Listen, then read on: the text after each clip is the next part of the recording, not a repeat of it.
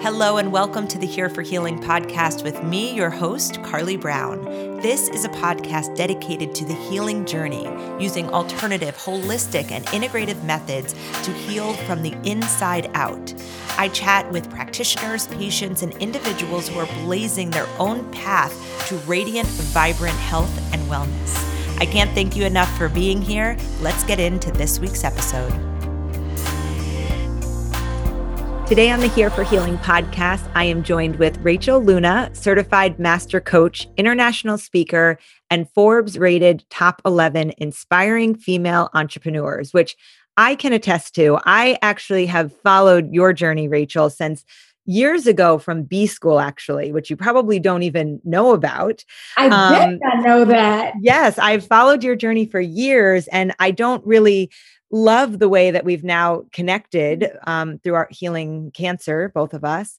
Um, but I am really grateful that we've been able to uh, build a relationship and a friendship through all of this. So I'm grateful that you are here and welcome to the podcast. Thank you for having me. And I could not be more blessed or more inspired by you. So mm-hmm. please allow me to thank you because you are one of those account. Well, you're one of the people, but the accounts mm-hmm. that I follow that I am I'm just always genuinely happy and I feel good and I feel inspired and I feel um, called to be better by watching your journey. So thank you for that. Oh, you're of course. You're so welcome. That's beautiful. So as we as we get started here, I would love for you to tell us a little bit about your diagnosis. You are a breast cancer I survivor, but I really like saying breast cancer thriver because you yeah. have thrived through this. And so I'd just love to hear more about how that diagnosis came about and, and your story navigating that.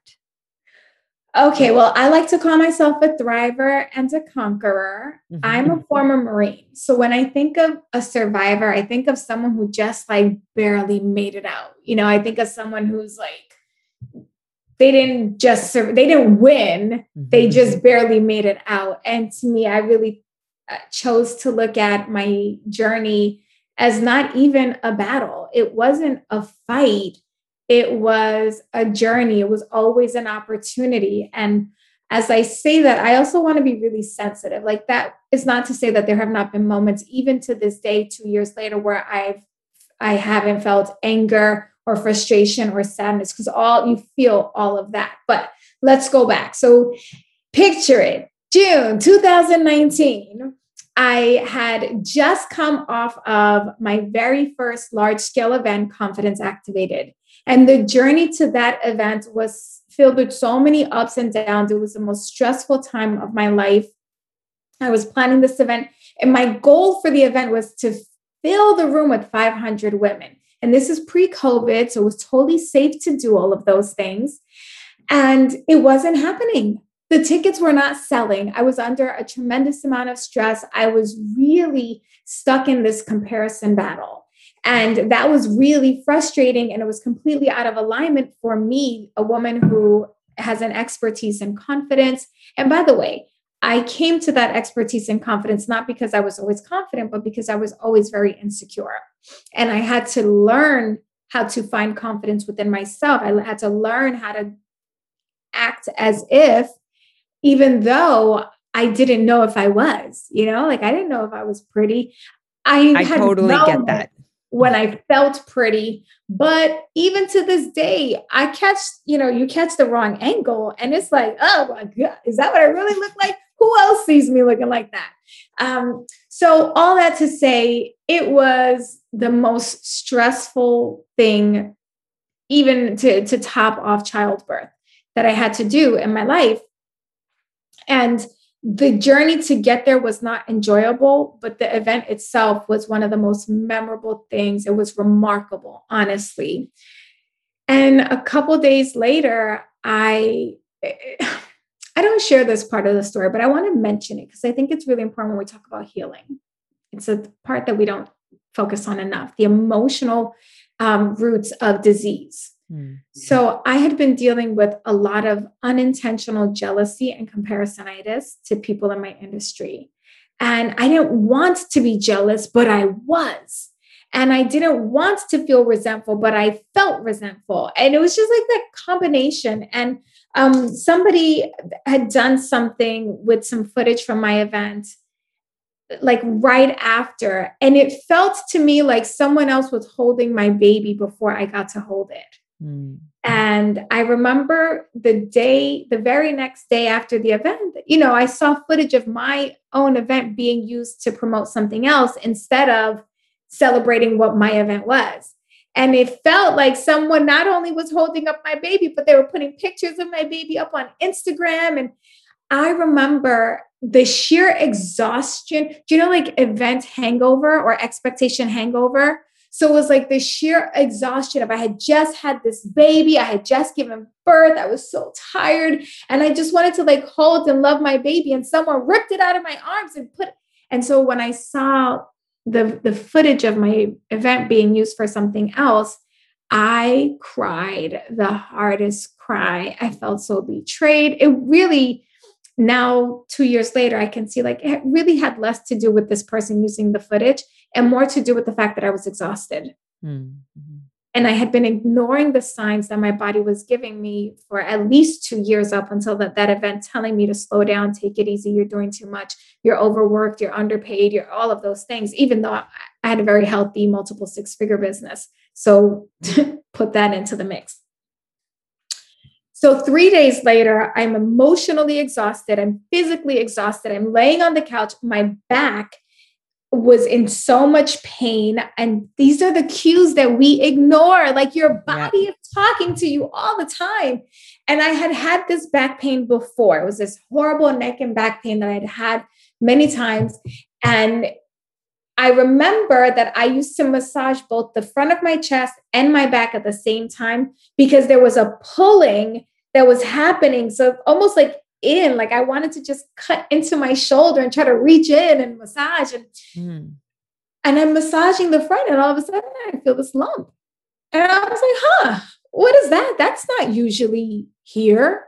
And I say to my husband, babe, can you feel this? What is that? And he put his hand where it was, and almost as if he had touched a hot pan, he put his hand, he pulled it back really quickly. He said, What is that? I said, I don't know. That's why I'm asking you. What does it feel like? He's like, no, he didn't even want to touch it again. Mm. And the look of fear on his face kind of made me think, uh oh, what if this is this this can't be a lump like nobody in my family has breast cancer but i am also one of those people that does not believe in waiting i i like instant gratification i want answers right away so i call my mom she's a, my my biological mother passed away when i was 3 my mom that raised me as my godmother. And that's important for the story too, because sometimes we forget that trauma, childhood trauma, midlife trauma, trauma also can produce disease in the body if you don't take care of it, if you don't heal from it. Mm-hmm. So I called my bi- my I didn't call my biological mother, I called my mother. and I was like, mommy, I, I found a lump. What do you think this is? And she goes, Go, go right away, go to the hospital. So I go in for an ultra, literally went to the emergency room, wasn't even playing around with it. And they said, um, it's an abnormal cyst. I said, abnormal? Are there normal cysts? Like, what does that mean? And yes, there are. A normal cyst will present as a sac of fluid that is quite translucent. An abnormal cyst will present like a cyst, but there will be like sediments in there, something that they can't quite distinguish. And that's what I had. At least that's what was showing on the sonogram. Okay. And they said, we're going to refer you to go, you know, see somebody for more diagnostic. So um, the very next day, I start making phone calls like, I need to get in for a mammogram. They said, you have to see your primary care doctor first he doesn't have any openings for the next six weeks. And then your primary care gives you a mammogram referral, and that takes another three to four weeks. So we're talking like two, three months before I'm going to get even looked at for an answer. And to me, that was just absolutely unacceptable. There was no way on this earth that I was going to sit with a an unidentified lump slash abnormal cyst in my chest for two to three months. Like these people thought that they were crazy, right? Yeah. The, I'm Puerto Rican. Very unsettling. New York, and I'm very like I'm loud. Okay, I, mean, I know how to be quiet. I know how to be dignified. But this is my health, and I was not going to be dignified and polite about it. No, I was going to be offensive, and I did not care who was offended. This was my life. Mm-hmm. So I get, I start making like phone calls like a mad woman, and I do schedule the follow-up appointment that that way that they said right? Like so here's the thing. I followed what they said to do but i did more than that. Mm-hmm. i didn't just sit and wait. And uh, um, a friend of mine had suggested that i go in for thermography. And i was like great I'll do it. I can book that myself. I'll pay. And this was the other thing. I was like, I will pay for it myself. I'm not trying to even wait for you people to approve it because who knows when that's going to happen. So I go in for a thermography, I point, I hold the little pointer at the lump, and I'm like, they're going to tell me it's nothing. And they tell me inconclusive. It was like in the middle, right? There's like a little chart that says like nothing to be concerned, come back in a couple months. Uh, something, uh, not quite sure. It's not nothing, but it's not something, basically, was where it landed. That's and clarifying. something, whatever. So, but but I'm so glad that that the thermography said that because if it had said nothing, come back in a couple months, I don't know that I would have been as aggressive. But because it came back with not nothing, but not something, that was not enough for me. So I was like, not not not. Uh-uh. Somebody, somebody's going to see me. Yes. So I just called every day until they agreed to let me come in and an advocate for your health. You have to be. You have to be. So I get in, and the doctor says, um, Well, you're young, you don't have any history, you don't have any markers. Uh, we could just wait and see and have you come back in three months. And I looked at him and I literally was like, we could just wait and see. I said, Are you crazy? I said, You are out of your mind if you think I'm leaving here without you ordering some kind of diagnostic for me. Mm-hmm. And he goes, Oh, you haven't had a mammogram? And this is when I knew, Carly, that our medical system in the United States is trashola because the I said, What do you mean? Haven't I had a mammogram? You have my chart in front of you. I clicked the box. I haven't had a mammogram. Sir, pull your head out your butt and get me in scene. Like I, was think about yeah. the emoji with the head like bursting up. Mm-hmm. That's what was mm-hmm. happening. Mm-hmm. So I get it. They schedule me. I said I need to be seen immediately. So they schedule me the next week, thank God, across the street to the Hill Breast Center. And I go there and they have like better diagnostic ultrasounds, right? So there's a difference. And this is important too. I don't think we talk about this enough. There's a difference between an ultrasound and an ER where it's kind of topical versus an ultra a diagnostic ultrasound at a specialization center, right? So the Hill Breast Center is just they are they exist to diagnose. Mm-hmm. Yes, they do the screening and the routine, but they exist to diagnose. So as soon as they put the ultrasound in and I look over, I can see it just didn't look right. Right. You know what I mean? Like you just know if you're listening to your body, if you're really paying attention, you just know.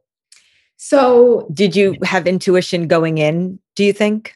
No, or, going okay. in, going okay. in, I was like, they are going, and I, I'm a woman of faith too.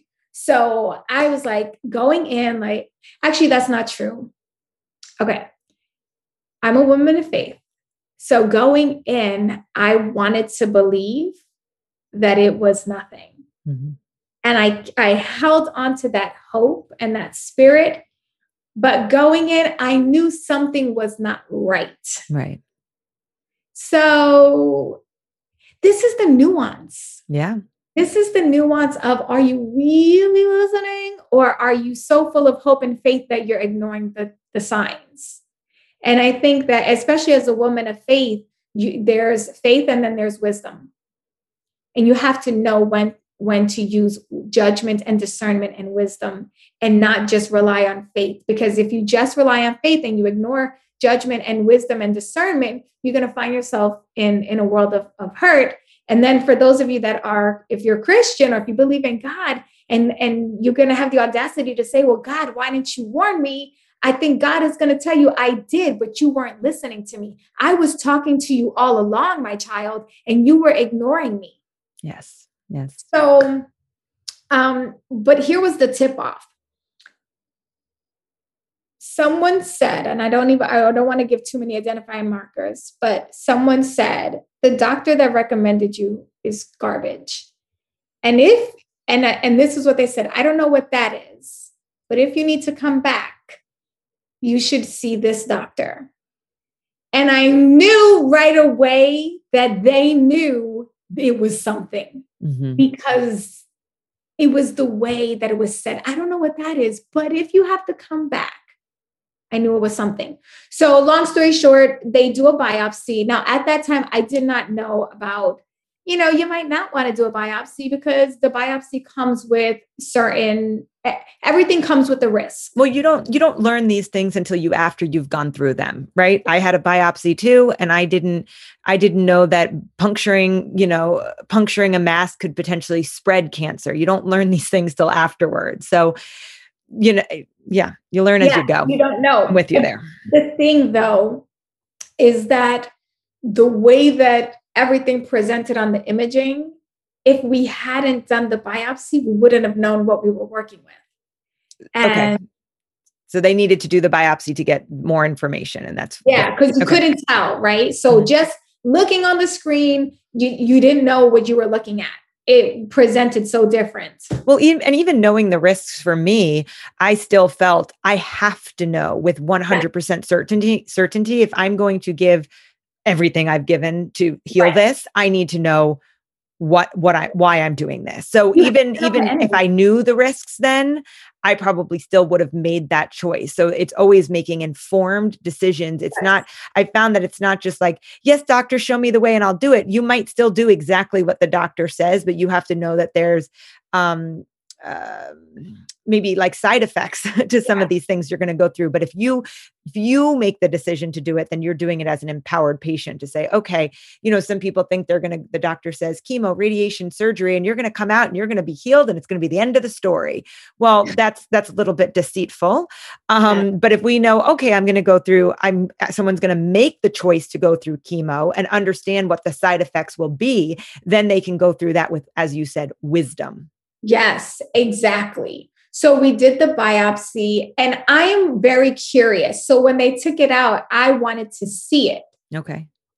And I took a picture of it, and I remember looking at it, and I I said, "Huh." So you're gonna tell me what's going on, right? Like you're gonna t- tell me my fate, basically. Mm. And I just looked at it, and I I knew I knew what I knew what this thing was gonna tell me back but I was still, I still held on to a lot of hope. And um, they said it'll take about a week. But they called me the very next day. And I was walking my children to the park.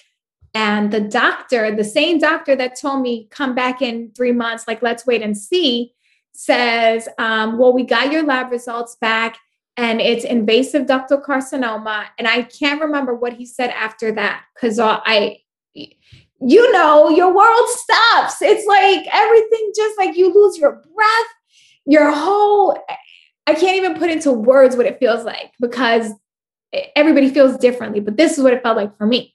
Mm-hmm. And my kids are there. So I have to like really keep it all together. I'm getting emotional just thinking about it. It's like I had, had to just keep it all together. And I said, um, wait, what? And he says, I said, Well, is there a chance that the test could be? And I didn't even get to finish the sentence because he cut me off and he said, No, it's cancer. And I just thought, like, what? yeah. So I, I choke every single tear and I said, okay, well, now what? And he goes, well, now we get you in right away. And, you know, we schedule you for surgery. And I remember thinking, oh, so now you want to move. Mm-hmm. Oh, so now you want to spring into action. Now remember, I had been given the warning if if you need to come back, this is the doctor to see. So I forgot to tell you that that same day I went home and I Googled the, the doctor that they recommended, and and she had a beautiful degree, like just everything you wanted your doctor to be, it was her. Mm-hmm. I Facebook friend request her. I send her a message. I call them. I get on her calendar. Like preemptively, I did all these things because I thought, well, if I don't need her, I can cancel. But if I need her, she's hard to get in with. So let me just be ready because I really believe in don't get ready, be ready. Yeah. So I, uh, the guy was like, "Yeah, come on in," and I was like, "Okay, sure, have your people call me." But I was like, "Hell no, I'm not. You're not. You will never see me again, sir." Because if I had listened to you, this could have been catastrophic. Yeah. Long story short, I get in with Dr. Beth. A couple months prior to the diagnosis, look at how good God is, or whoever you know you choose to serve. I choose God, or I choose to believe in God as my higher authority. Yes. A couple months prior, I love documentaries. And my friend said, I know you love documentaries. You might like this one. And they sent me a documentary called Cancer Can Be Killed but you can't even find it now. Okay. This is the world that we live in. As soon as good information is out there, you have to spread it as quickly as can, as can be. And if your friend sends you something, you better watch it right away because you don't know if you're ever going to be able to find it again. So we, my husband and I, on a Sunday afternoon, we watched this documentary. Dr. Tony from Hope for Cancer is in the documentary. Beautiful. Um, uh, and there and a bunch of people. It's like all these different ways to heal cancer around the world that do not exist here in the United States, and how you don't need to go through chemo and radiation. How you can do all these other things. You know, Laetrile, B17, and vitamin C, and all the things that you do, Carly. And I look at my husband when the documentary is over. And I said, baby, if that ever happens to me, pack your bags. We're, you know, because I'm not doing chemo. I was allegedly perfectly healthy when I said those words. It was a very foreshadowing wow. moment. So when the diagnosis came right away, I knew we're not doing chemo and radiation. What am I going to do? And I start Googling, not Googling, excuse me, hashtag searching cancer survivor triple negative. Oh, because I find out that it, it's triple negative, the most aggressive form of breast cancer. The tumor itself is is multiplying. I think it was like a 93%. Mm-hmm. It was either 97 or 93, something, you know, in that percentile. Basically, and they, they wanted yeah. to book you for surgery, chemo, radiation. Was that what the doctor Of course. Wanted? Yeah. Okay. Of course. Of course. Um, but here's the thing. Let's just pause for a second. Over 90% multiplication if I had waited the three months, this thing would have been everywhere. I can't even think about it. I can't thank you, God. I just give God the glory one more time for discernment, for wisdom, for being an advocate for yourself, for being willing to offend the doctors because you think they know better than you. They should know better than you. This is their, they're the experts. So, but you're the expert on your body. Right. Yeah. So we go in for the meeting with Dr. Beth, who, by the way, is amazing. And she's local to you? She's local to hey, I live in Jacksonville, Florida, right? I could not understand why God would move us here because I never wanted to live in Florida. MD Anderson is one of the best cancer hospitals in the world in the states. I live 25 minutes, 20, 25 minutes from MD Anderson. Mm. Like, how amazing is that?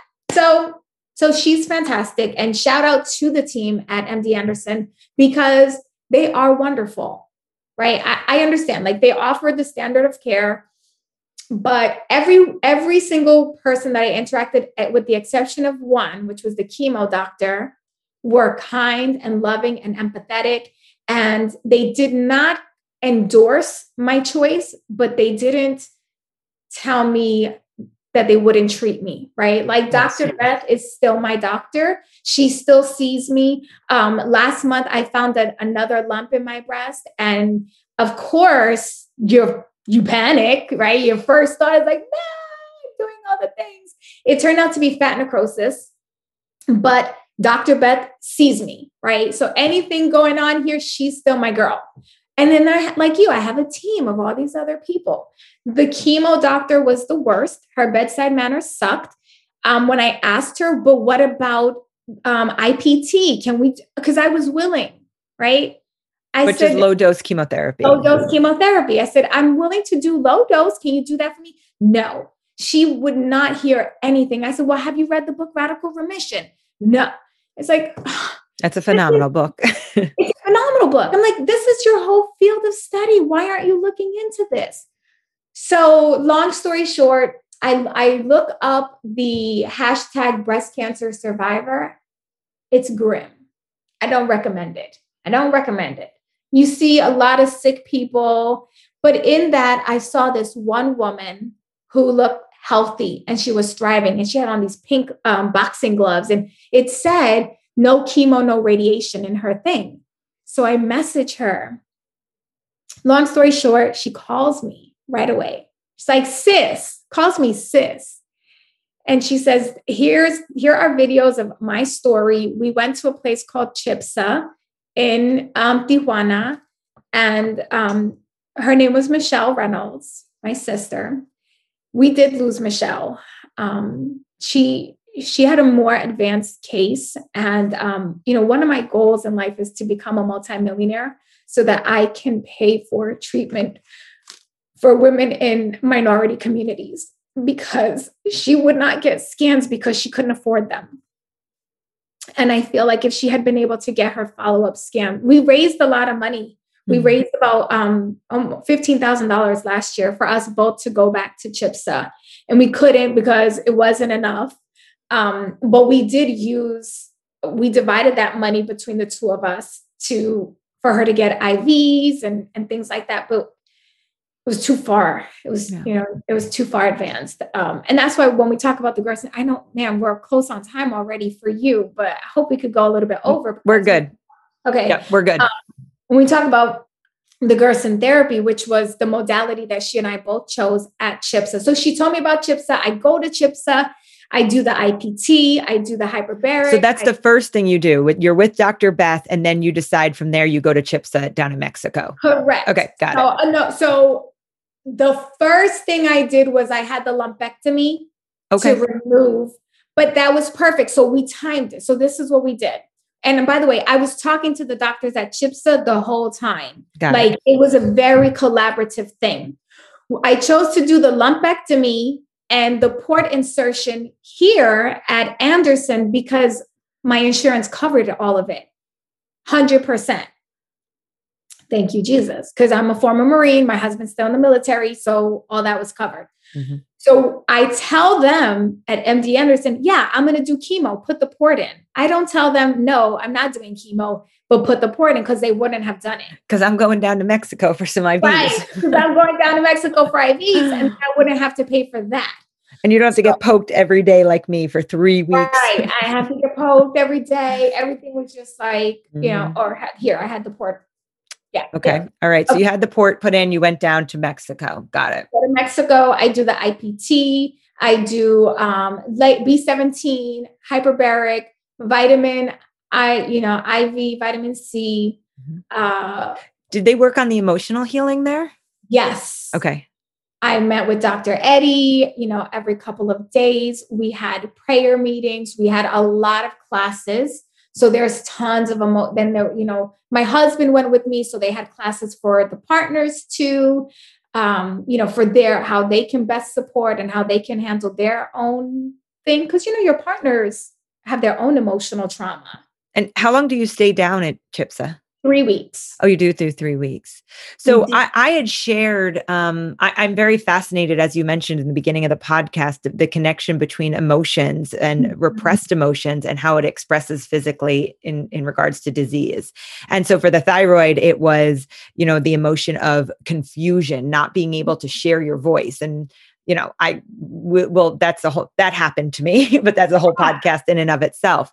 So with breasts, it's conflict in the home or family. Does that yeah, ring true mother, for you? And mother. especially mothers. Okay. And it totally rings true. Oh my goodness.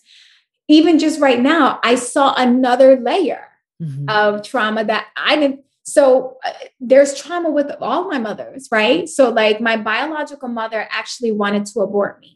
So she didn't even want me from the get go, but my godmother convinced her to have me. And then she goes and dies. And so, oh my goodness. Wow, funny. Rachel. I can laugh now, right? But I remember uh, going through a phase where I was mad at her for not fighting to stay alive. You know, I mean, she had AIDS; that she was going to die. Like, oh. How old were you when she passed? I was three and a half, but we're talking about 1983, 1984. Mm-hmm. They didn't have the. Tr- there's no way she was going to make it, right? Uh, especially because she already had a weakened immune system. My father also was HIV positive at the time, but he did not develop full blown AIDS until much later. Mm-hmm. So he lived for um, 15 years. He was more of a carrier. You know, people present as carriers and then as like full on manifestors. So there was that. Um, there was resentment with my mom that raised me because I still remember in a fit of anger, her telling me I didn't ask for you. So again, mm-hmm. feelings of rejection and abandonment. My father was not really present. So I felt rejected. So I was born feeling rejected. And the rejection was constantly echoed. And then I was abu- I was molested in my own home. And I didn't say anything until I was about 25. And when I told my mother, I mean, she was visibly distraught, she was upset. But then after that, it almost felt like she was trying to like sweep it under the rug. Mm-hmm. And she would talk to me about my abuser like nothing regularly. Now, that weekend that I, or the week after I found the lump, she and I had gotten into a fight because um, the, my abuser lived in the same city as the event. And she went to like hang out. And yeah at this point i've done enough forgiveness work. I've confronted my abuser um so, and because i've done so much healing work i don't condone what he did or anything like that but i don't harbor like I'll be in the room with you. We're not going to be best friends, but I'll be in the room with you. I'll talk to you. Like I'm a grown woman. You can't hurt me anymore. I wish you would try, you know, because I have a voice now. So come and try to do the things to me now that you did to me then. And let's see how far you get. And I've I've heard a, a very incredible uh, definition of forgiveness that you don't um, it's not saying that what they did is okay, but you no longer carry a debt towards them for it. Right. And it was a and it, it really just made a lot of sense to me when it said that. Like it's not forgive and forget and all good, right. don't worry about it, but I'm not going to harbor debt or ill will towards you because that comes back towards that comes back to me. That comes back to yeah. harm me. So mm-hmm. we can we can just forgive their debt but still remember what they've done. And and to be quite honest, you know, when I confronted him, he apologized. Mm and i don't think i, I think that a lot of people I, I, don't know but i don't think that that's common. Right. You know to get and i'm sorry. And that's all i wanted. I wanted to be acknowledged that it happened. Because you know you, you don't as a kid you start to think like did i make this up? Was this true? And then with my mother of course also kind of acting like it didn't really happen or maybe i maybe in some way i instigated it right? That was she never said that but eh, there were kind of some things that kind of insinuated that, right? Um, so he admitted that it happened and he apologized. And and so when he apologized, I was really able to be like, okay, I'm not crazy. This really did freaking happen. And and and now it's done. But at the same time, I still don't want to be like kikiing it up with you. And I don't want my family around you or anything like that. So I told her that. And I said, listen, I don't have a problem with you continuing a relationship with this person. I don't want a relationship with this person. And I don't want you to keep bringing them up. And I don't want you to try to orchestrate these meetings because I'm just, I don't want that. Mm-hmm. And she said something like, I, it was basically, she wasn't sure if it really happened. And that was really, really painful for me. And I don't think um, I don't think it's a coincidence that a week later, this lump that was not visible or feelable at all to suddenly manifest. Because from what I understand, and maybe you know, you could shed some light. I know you've done a lot of research, but from what I understand with cancer, like we all have some of it. It's all congregate, you know, it's all floating around. But then things happen that kind of form cause them to like band together and and I would say it's these shock the there I've heard it referred to as these shocking events. So they're the things that kind of shock you. They take your breath away these big big life experiences and something like that. And it doesn't it sometimes it actually doesn't even need to be a big life experience. It can just be how it made you feel in the moment. Right. and this is why i'm going to say something quite bold but i feel like it's potentially should be considered malpractice to not address, to not look at a cancer patient and approach their mm-hmm. healing with an integrative approach. Mm-hmm. Because we, there is a time and place for surgery, chemo, and radiation. I, I get that. And how do you put someone through all those things but you leave the traumas in their body and you mm-hmm. don't support them with nutrition and you don't boost their immune system and you don't talk to them about lifestyle changes. I mean, I don't know how we we have an entire industry that's focused on on three things that that really um, could potentially harm and poison the body without thinking, okay, now how do we re- rehabilitate this person? And yeah. so I think that's like these conversations that I have on, on, this podcast is like, this is what I'm so curious about was like, what was your journey towards the diagnosis? And what do you think contributed to it? How did you go about your healing differently? How has that served you? And I, I hear they're all, it's all different, but what everyone has across the board was a willingness to go deeper, to look at the hard stuff, to think about their past and look at the trauma, family trauma. And because that stuff is hard, it is yeah. so much easier to just show up and, you know, eh, just get things cut out. Like I said, time and place for it, but we must be willing to go deeper than that. And I and I honor you because that's hard what you just said make no mistake, I was like, cut this thing out right away. And yeah. I even said, I said to Dr. Beth, cut them both off. I don't mm-hmm. even need them. And she was like, no, we're not going to do that. You're young. It does not increase your, um, it doesn't change your mortality rate. It doesn't reduce your risk of recurrence. Like, and she said, and not only that, it will emotionally traumatize you and then you won't have any feeling or sensation. So, are you sure? And so, you know, for those reasons, I chose to keep them. I'm now debating whether or not I want to have reconstructive surgery, not to get implants. I would never do that but just like Carly, you can see me right now. So I'll show you. You see that there are two ships passing in terms They look of, great to me. I mean, thank you. They they've reached the bottom of my rib cage. And by the way, I it's it's not the look. It's actually I'm very uncomfortable because they like every time I move, they sort of like flap against my skin. But when I wear a bra, I get lymphedema really bad. Right. And so I'm trying to decide like what what's the the lesser of two evils. So to be determined. But going back to the emotional thing you know it was a perfect storm. My diet was crap. I was eating chocolate for breakfast and su- su- surviving subsisting on coffee. So coffee and chocolate and cupcakes is like was my diet gluten-free cupcakes. Um, i was unhealthy. I was staying up all late at night it, it, was too many things. Not to mention, I live in Jacksonville, Florida. The water is atrocious. There's fluoride in the water here in this house.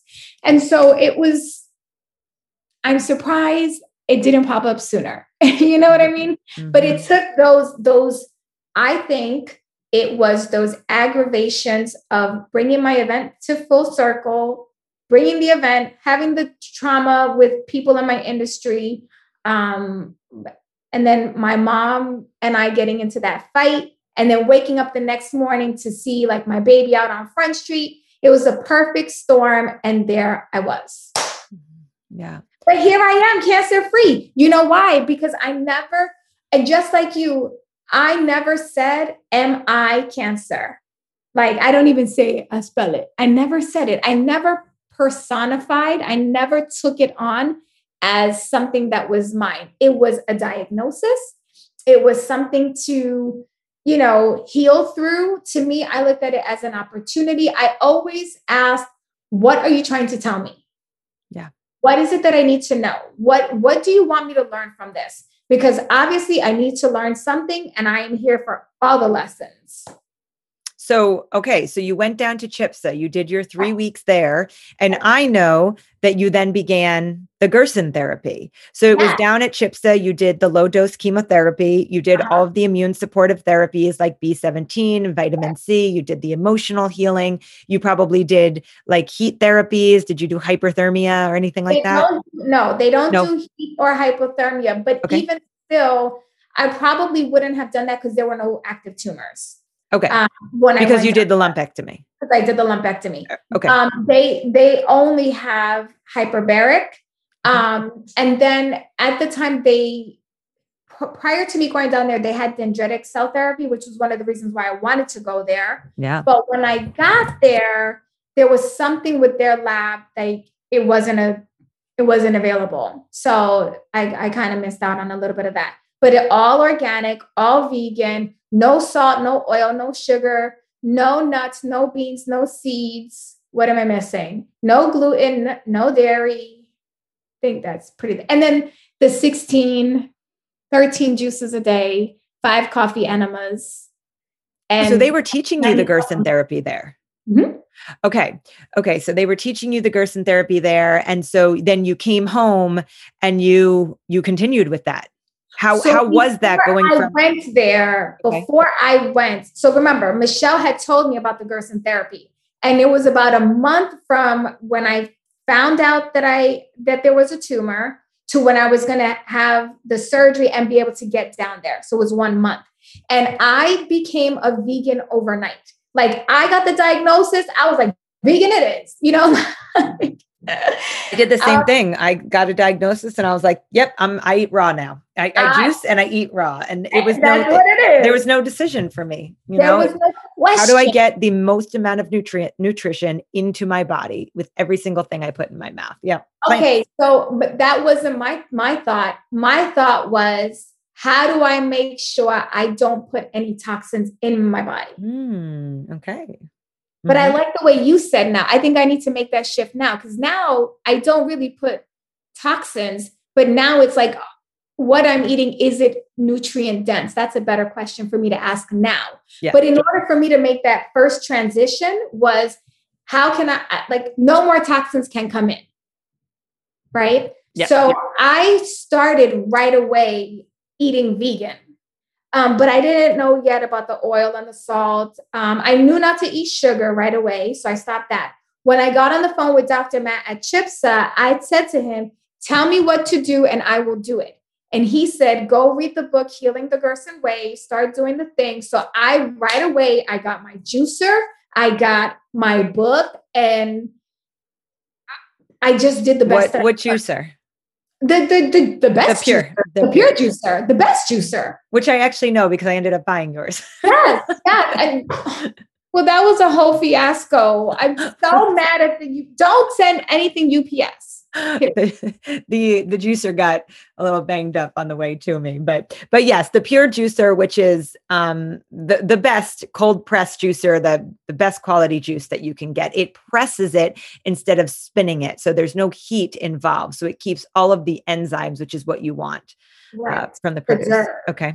Yeah so i got the the juicer and remember we had raised that money. I shaped Okay, so IPT, typically you don't lose your hair. Um, I lost all my hair. Mm-hmm. I don't know why. They said it's a very, very rare. Did you do IPT? No. Mm-mm. Oh, you didn't do it. Okay. No. Um, so the reason why IPT was recommended for me was because um, triple negative is so aggressive.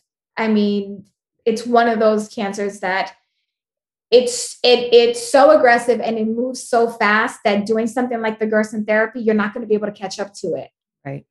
Right. Like you have to do something to stop it. And then here comes that integrative approach, a little right. bit of, you know, a little bit of holistic melded with the Western. And then you, yeah, you have so, a healing, a healing approach.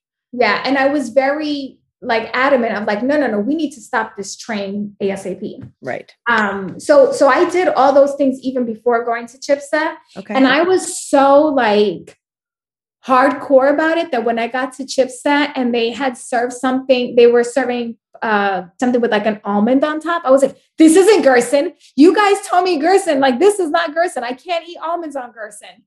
Um, and then I did my own research and I read that like potatoes in particular have some sort of an enzyme that stimulate uh, triple negative. So I didn't want to eat potatoes, and they serve a lot of potatoes because the Gerson therapy is very potato heavy. Yeah.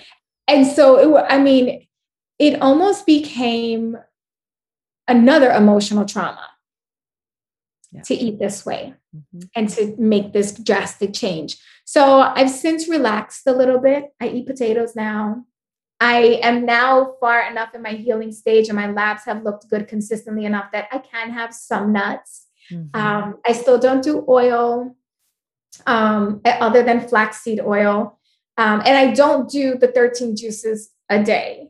I'm down to uh, four juices a day, which is nice, mm-hmm. and one coffee enema. Although I really listen to my body, and this, I'm in a season where I'm playing around with two enemas a day, just because, again, like I've been having a lot of um, what is it like neuropathy in my fingers mm-hmm. and um, those are just byproducts of surgery and also three lymph, lymph nodes had been removed okay. um, and we had to remove them to make sure to see what we were dealing with you know mm-hmm. so yeah so so where what does a day in the life look like for you now Okay. Maybe maybe give us like a quick rundown of what a Gerson day in the life looked like and where you are now. That'd be interesting okay. to do side by side. Okay, so a, a day in the Gerson life was oh, it, it's the most work that you're going to do. And so I recommend if you're going to choose that, you need help. If you try to do it on your own, like I did, you are going to you're gonna you're not going to make it uh, emotionally. It's so taxing. So I would wake up bright and early, you know, 4:35, do my first coffee enema and have my first I called it my morning stack of like I don't know, 15 to 25 different supplements that I was taking. Uh, and you know, Carly, because you have your own, you know, fat stack. Oh yeah, it's a so big old my, stack. yeah, so my first stack would go in, and then um, I would have my first green juice, um, a green juice with potassium. So the Gerson therapy is very high potassium, low fat, and very nutrient dense, no salt, low sodium. Like you don't want any salts in your diet when you're following the Gerson therapy. And to this day, I still I don't do salt. Um, at, I try not to do salt at all, but there's not salt naturally occurs in your food, by the mm-hmm. way. So um, then uh, I would press in the beginning, I was pressing every juice on the hour, which means I was glued to my juicer for the first eight hours of my day. Because as soon as I was done pressing and cleaning the machine and sit down for five minutes, you know, now it's time to cut up my veggies and push them through the thing. And it, it was hard. It was very hard. You also have to drink, um, you have to make this Hippocrates soup and making the soup is a whole production too, because it's not just boil a bunch of ingredients. It's like boil the ingredients, then you have to mill the soup, and it's a lot. So you do 13 juices. Oh, okay. So first three juices and my potassium, and every hour there's a different supplement to take. At 11, I would do my next enema.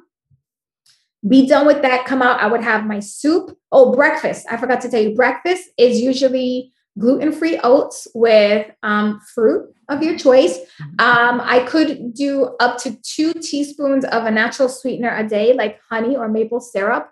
So I like maple syrup for most things, honey for my baked goods. Mm-hmm. And you know, you do the cookies, the medical medium cookies. Yes, um, th- those are the Gerson cookies. those are good. Those and Cruz, my son loves them. It's the yeah. banana oats and raisins, I think. Yeah, that's and it's so good. I it's my favorite thing. Um, or I would do baked oats is another favorite. Like if you feel like you want a bready type of a breakfast. Um, then I started getting really creative and I would make these sweet potato tortillas. So the uh, recipe is very simple.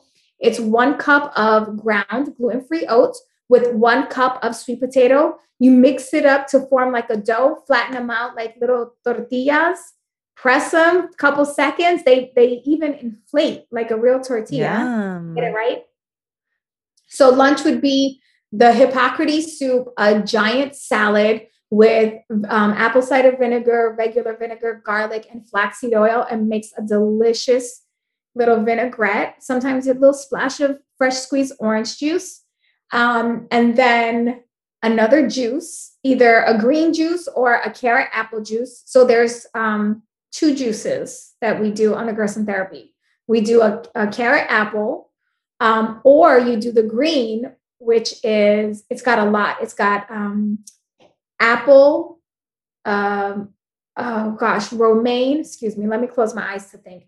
Apple, romaine, red cabbage, watercress, inner the inner greens of beets, and green leaf lettuce. So it's like six different ingredients. It's very time consuming. Oh, and bell green bell pepper. So seven ingredients.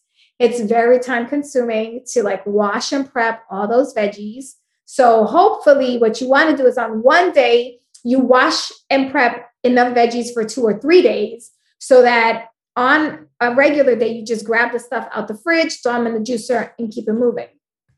So after lunch, I would do, I would try to get some work done. Hmm. Um, and you my 20 minute window. yeah, I, I had like little pockets. So to be honest with you, in the beginning, I wasn't working. I couldn't. Right. It, that is a full time job, especially in the beginning job. as you're learning it and you're getting in the routine. I absolutely. I could do nothing but this.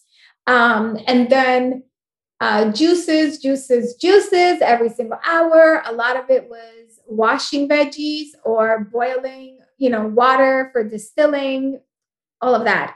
And then dinner would be soup, a salad, and then something like a sweet potato stuffed with more veggies or zoodles with roasted um, cherry tomatoes, which, by the way, roasted cherry tomatoes, when you so put it in with something that resembles a noodle, if you close your eyes, it gives you the mouth feel of mozzarella. Try it. Try it. So and then good. my third um, somewhat no, sorry. In between there, I would do another enema. So I would do an enema at 11:30 and an enema at 1:30. Yep. Then after dinner, another enema. That would be four. And then at 7 p.m., my final enema. And then the day was done at seven. And you're just exhausted and you pass out. I feel all that. I feel, I mean, I looked at, I actually am remembering now the way we reconnected was through a Gerson Facebook group. Yes. That was, that was how we, right. re, we reconnected. But um, I looked into the Gerson therapy myself and I thought it was either between going down to the Gerson clinic or going down to Hope for Mexico. And I, I loved, I mean, the Gerson therapy is really a major detoxification program. Um, and what I also and and I was interested in that because I'd watched a lot of documentaries about it and I and I believed in the healing and I believed in Dr. Gerson's teachings but what I the reason that I ended up choosing Hope for Cancer was because of their non-toxic targeted cancer therapies. So mm-hmm. there were mm. different things that we that were targeted. So I felt because I wasn't doing the the surgery or the radiation, I needed something more targeted yes. like where you had already you had done surgery and things like that so maybe you you needed more of a, a, an overall lifestyle change. So there's there's different reasons to choose different clinics. Well to be honest with you carly looking back in hindsight i probably would i, I think two things. One um chipsa was a little less expensive. It was about 10 maybe the program that they sent, are we allowed to talk about numbers here? Oh, yeah, go for it. Numbers okay. are helpful. yeah. Okay. So the program that they recommended for me was almost $40,000 at Hope for Cancer. At Hope for Cancer. Right. Yeah. Um, for the three, it was a three week stay. CHIPSA was $30,000. Okay. Excuse me. And I looked at what I could pay and still have money in my bank account to like so that I wouldn't have to work, right? So that's what I was looking at at well if I if I went to Hope for Cancer, I would I could pay for it, but then I'd have no money in the bank and I knew that I didn't want to go back to work just yet. Like I didn't I didn't know how I was going to be able to like do all of it at once. In hindsight, I would have just spent the extra 10 and I would have gone down back to Hope for Cancer. um, because they just do so much more over there, honestly, with the hair analysis. Like, I didn't realize it then, but you get more bang for your buck by going down there. And I'm not a spokesperson, although Dr. Tony, if you're listening, I'm available. um, so, in hindsight, I would go back down. And I've shared this with you too. Like, I would love to go down there just for a, a week of like a tune up, I call it. Mm-hmm. Um, so, yeah, so th- for those reasons, I will say the Gerson therapy was what I needed because I was, I had so many bad habits with my eating that it's almost like I needed the most radical thing to completely help me shift my view on food.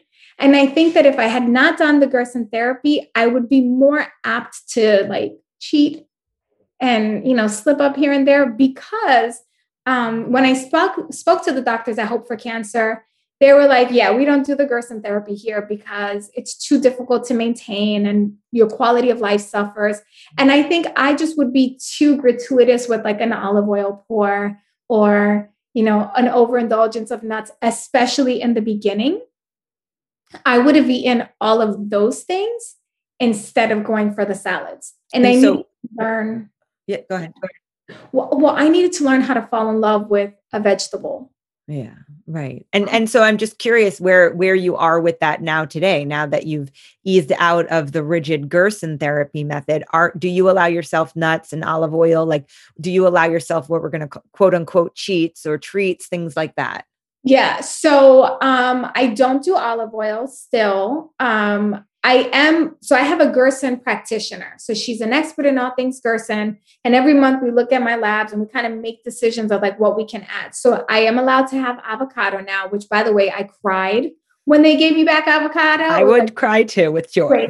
Day. Yes. Um, so I do avocado and I do some nuts. I do almonds and um, pecans and walnuts. I don't do cashews yet, even though I love them because the mold, right? Like mm-hmm there can be a mold issue with that.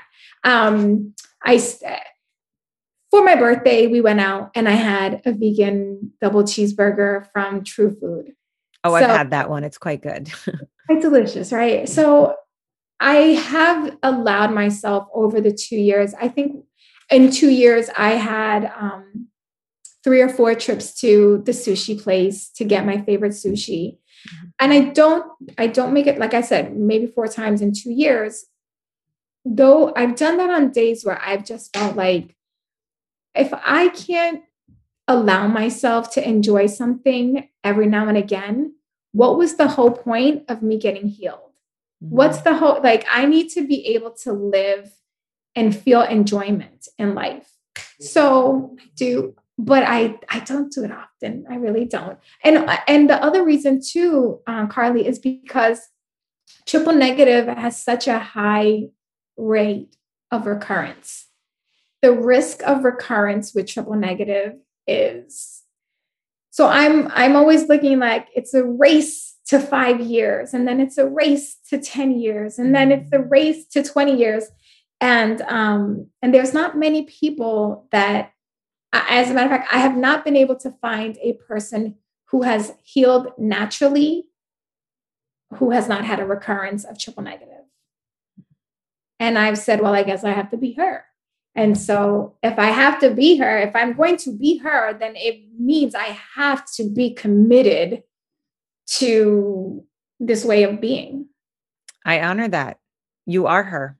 And it's yeah, beautiful watching your journey unfold. Thank you. And and one of the, I mean, on that same note, one of the things that you and I have spoken about a bit is is survivor's guilt.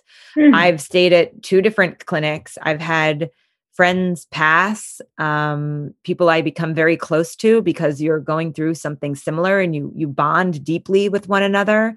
Um, you identify in one another. You know, women. Uh, one of my good friends was younger than me with three children and she passed and it's it's it's heartbreaking and i and i know for you michelle one of your your dear friends she didn't make it and i mm. and i remember you sharing that story on on instagram and the heartbreak that you experienced through that so i'm curious how how do you process that grief and and survivor's guilt in your own journey well first i let myself feel it and mm-hmm. i don't try to bypass it um and i also remind myself what guilt is right? Why, why does guilt exist in the first place? Well, guilt is actually, you know, I have a, a concentration in neuroscience. So I didn't know that. Yeah. so I love it. I do neuroscience coaching. Um, so first we have to evaluate what is guilt? Like why does it why does it exist as a function of the brain? And it really exists as a function to help you break bad habits. Hmm. So when I start to feel guilty about um, you know, us losing Michelle, then it allows me to examine what is it that I'm doing that I need to break in order to honor Michelle. No, so, yeah. Right. Yeah. Have I drank my juices today? No, I have not. So honoring them. I better go make my juice when we get off these calls and like honor her yeah. because she didn't make it and but i am here. And so what's the thing that i can do to just be like I, i'm going to drink this for you. I don't feel like juicing but i'm going to juice because i can and you can't. Mm-hmm. and so i really try to focus in on that. And then i just remind myself that um, i am here to still give hope and I also remind myself that God does things and we don't always understand because we are just like, we're a speck in a huge, huge plan, right? Like right. we're just a dot on, on something that we can't even think to explain. And I think about how my own mother passed away when I was young and how I didn't understand it. I didn't understand it for a really long time. Like, why did that have to happen? And then I realized, like, oh, I had a much better life because she wasn't here, right? Mm. Because she lived on food stamps in the ghetto. And when she passed away, I moved to a really affluent neighborhood in Queens and you know, I had all these opportunities that I wouldn't have had. And so, yes, I had other trauma, I had other challenges, but I don't think I would be where I am today. I know I wouldn't be where I am today if I if my mother had not died. And so that's why that had to happen. And so mm-hmm. sometimes we don't see why something happens. We don't even see it in our lifetime. But if we look at our family history, we can see, like, oh, well, when this tragedy happened, my grandmother then kind of pulled up her bootstraps, and that's what made her who she is. And that's why all these strong women came after her. Mm-hmm. So I just try to l- remind myself that this is one small moment, one small event in a much bigger picture that I don't know. It's a much bigger story and I don't know how it unfolds and it's not my business. Yeah. And and and for me, I I always think that um you know, I'm not, like you said, I'm not in control here, that I'm surrendered to something so much larger. And so while I am here, I'm going to use my voice in a powerful way and do everything I can to not only heal my body, but then to take everything that I've learned on this journey and, and pay it forward. Yeah. Um, to others along the way. So I I see you doing that, and I honor you for doing that, and I'm I'm right there walking that course with you, and I absolutely love the idea of just um, remembering those who have passed and we honor them in our daily our daily actions. And and i do the same with my father who who passed away. And i just think you know i always think with with building alchemy in the business he was a businessman. He would love it. And sometimes i get you know sad like man, I wish I would have done this earlier. And why couldn't have I have gotten my stuff together while he was still here? And and I just think, no, I'm going to honor him because I know that there's there's a, a plan that I so much bigger than what I can fathom. And he he is a part of this. We actually named one of our juicers after him because I know that he is orchestrating this in some incredible, incredible way and that he's a part of it, even if he's not physically here. So yes, yes to all of that. that. and I just I really really honor you. I tell you what, like you truly are. Every time I look at what you what you've done and what you've built, I'm like, where does she have the energy? Like, what? What? I'm. I need to get on her program. And by the way, speaking of your program, I love your detox program. So, oh, listeners, you. if you haven't gotten it, can they still get it? We start again in July. Oh, well. Yeah, so this will be out by then. Mm-hmm. TikTok, go ahead and start saving your pennies right now. I don't know when this is going to air, but get in Carly's program. You're a wonderful teacher and you just make it so easy. You provide like you can't mess it up. Oh, thank you, sister. I appreciate that. So, um, before we wrap up, I'm curious about um, where we can find you and connect with you, and you know what you have coming up. That you know, I know you you are a master journaling a journaler. I have done your journaling course. Tell us where to find you. Oh, journaling. Yes. Okay. Well, definitely visit my podcast, Permission to Offend. If you like my vibe, then you'll enjoy that those conversations over there. And follow me on Instagram at Girl Confident. And then uh, to learn more about my journaling program, you can go to myfaithactivated.com. Awesome. And is there anything final you want to say before we wrap this episode up? Any wisdom, humor, any anything you want to share as we as we close out today? Yes. Um, don't ignore that little feeling. Hmm. If you feel something is uh, a little off and nobody else sees it and and and you think that listen, go check it out.